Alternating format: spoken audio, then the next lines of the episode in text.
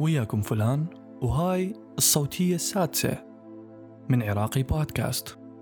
الموسم الثاني.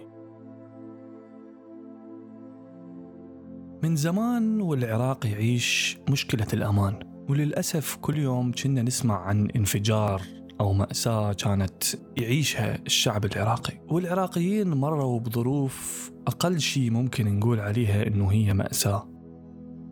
من حرب إيران اللي استنزفت الشعب والموارد مال الدولة وخلت بكل شارع أكو مأساة وأكو فقيد ولطم وبكي.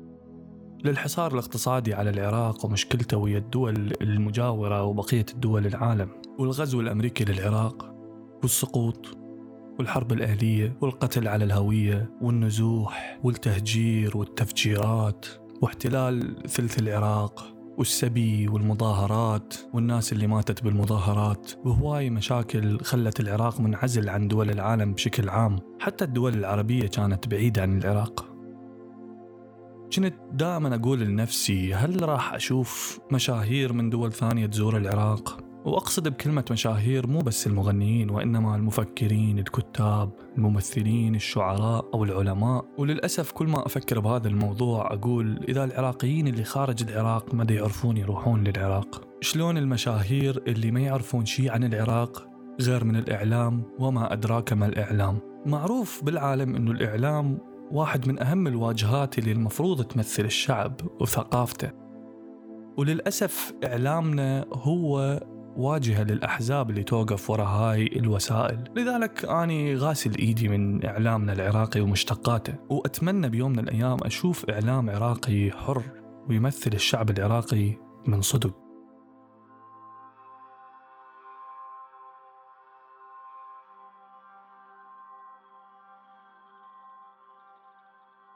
قبل شهر تقريبا العراق نظم بطولة اتحاد غرب آسيا للشباب لكرة القدم.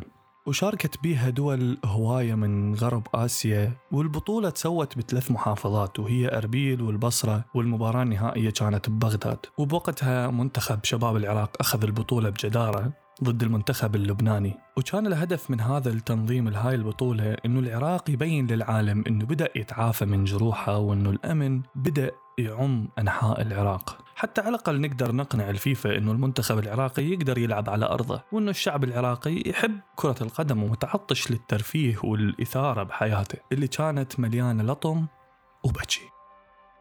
وخلال الفترة الماضية بدينا نشوف هواي فعاليات ترفيهية وثقافية ببغداد مثل معرض بغداد للكتاب اللي زار كتاب مشهورين على مستوى الوطن العربي ومهرجان التسوق وزيارة الفنانين العرب لبغداد وتكريمهم هناك. بدأ الإعلام العربي والسوشيال ميديا يتناول هاي الأحداث الحلوة بالعراق وبدأنا نشوف ضوء بآخر النفق اللي كان العراق محبوس به من فترة طويلة. مؤخرا شفنا حفلات قامت تقام في بغداد. حفلات غنائية لمغنيين معروفين مثل إليسا ومحمد رمضان. وكان أكو تخطيط الحفلة العاصي الحلاني وغيرهم من المشاهير. وطبعا كان الحضور بهاي الحفلات كبير كلش والموضوع صار ترند على السوشيال ميديا. صوت الموسيقى والاحتفال كان عالي وبدت بغداد تنتعش بمناسبات ترفيهية وثقافية حلوة.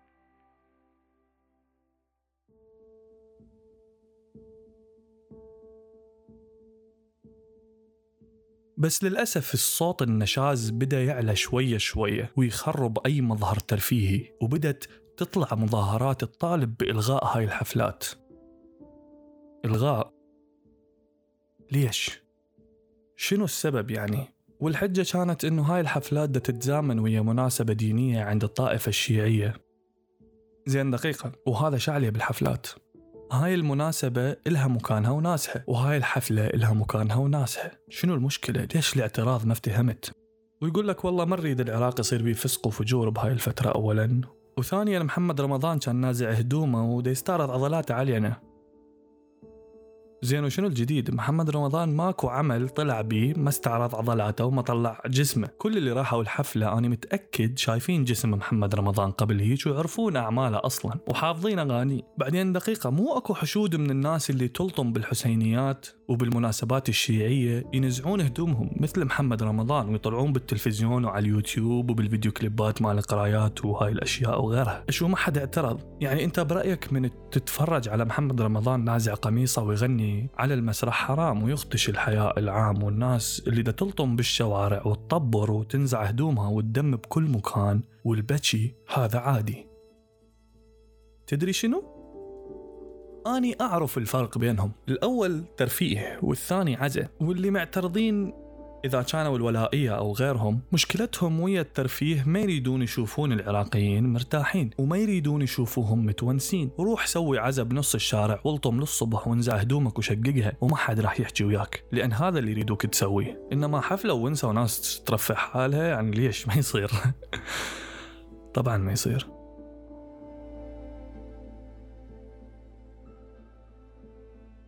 واحد راح يجي يقول لي زين والفلوس اللي تنصرف على هاي الحفلات؟ مو الأحسن كان انصرفت على الفقراء والمحتاجين والمظلومين. وهنا أريد أوجه نفس السؤال للناس المعترضة. الفلوس اللي تنصرف على الفصائل المسلحة واللي تخوف الناس وترعبهم والميزانيات اللي ما حد يعرف وين تنصرف والبوق اللي عيني عينك بكل مؤسسات العراق. اللي صار لنا سنين طامسين بهاي الحفرة مال البوق والنهب والاستغلال من الأحزاب الدينية وغيرها اللي تحكم العراق.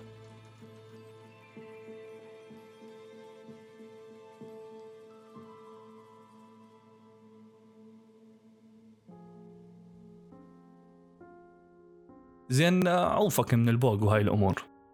خلينا نباوع بطريقة ثانية للموضوع.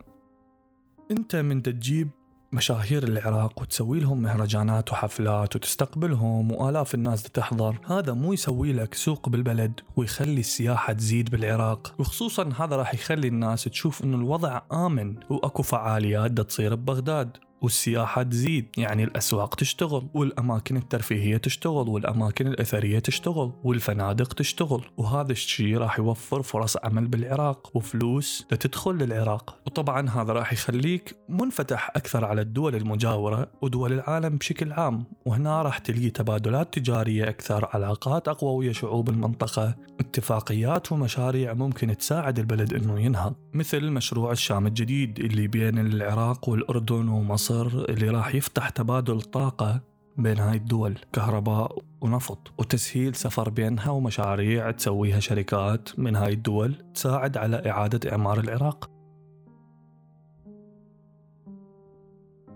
طبعا أنا متأكد أحد إجا بباله هسه سؤال مهم جدا. معقولة حفلة محمد رمضان اللي مطلع بيها عضلاته علينا هاي ممكن تسوي هيك بالبلد؟ كل هاي الأشياء. والجواب هو إي. وحضرتك إذا من الناس اللي تناقش وتسمع بشكل مؤدب راح يكون سؤالك شلون؟ أنا أقول لك شلون.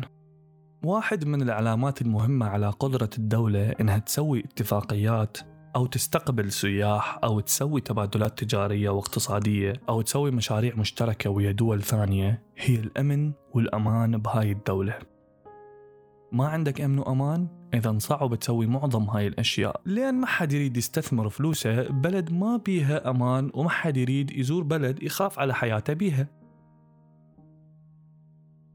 وهنا يجي دور السوشيال ميديا والإعلام وغيرها من الوسائل اللي تبين أنه الأمن والأمان موجود بالعراق حاليا وأنه الشعب العراقي يريد يعيش بشكل طبيعي وكل واحد يسوي اللي يريده بهاي الدولة ما دام مدى يضر أحد ثاني. تريد تروح تلطم وتبكي بكيفك.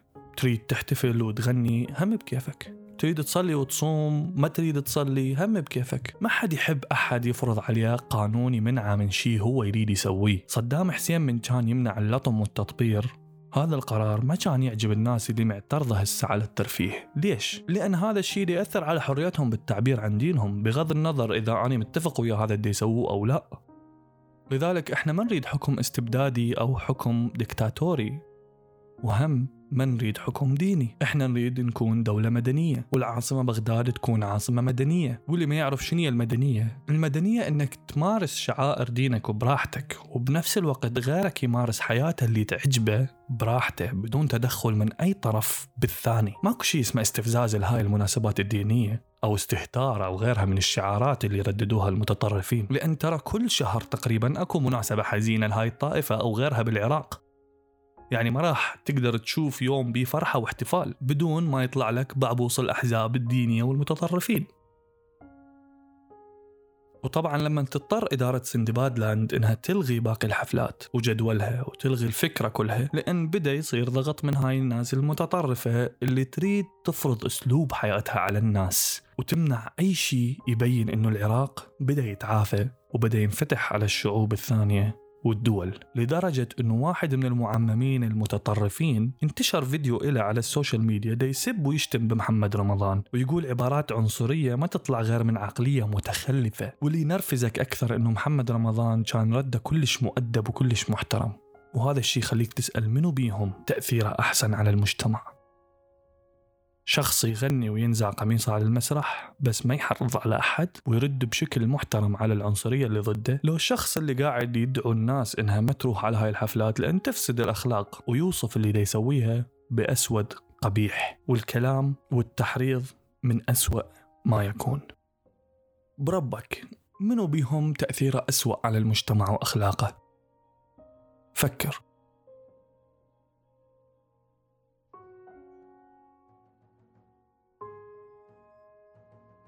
اللي أريد أعرفه هسه ليش هذا الكبت للحريات بمجتمعنا؟ ليش ما تريدون الشعب العراقي يفرح أو يحتفل؟ ما يكفي اللي قدمتوه خلال 18 سنة مفخخات وتفجير وقتل الأبرياء وحصدتوا خيرة الشباب بالجملة. هجرتوا العلماء والأطباء والشباب بالآلاف واللي منهم محاصرين بالثلوج والبرد هسه بحدود أوروبا أو اللي ماتوا غرقانين بالبحر.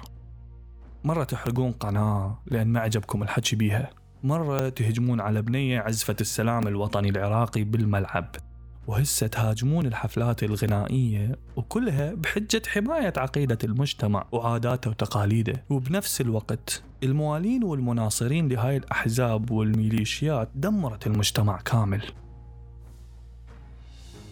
يعني هم فلسوا سياسيا وانهزموا ثقافيا ومجتمعيا وجايين يريدون يتحكمون بالمجتمع العراقي وبالحياة الاجتماعية بالعراق. العراق مدني وراح يظل مدني وما راح يقبل بالمنهج الطالباني إذا كان سني أو شيعي لأن بعمر هالمسارح والقاعات الغنائية ما تخرج أفكار إجرامية وتسمح بقتل الناس. بس الميليشيات والأحزاب تقدر تسوي هذا الشيء ودا تسويه بس اللي ما راح تقدر تسويه إنها تقتل الحرية.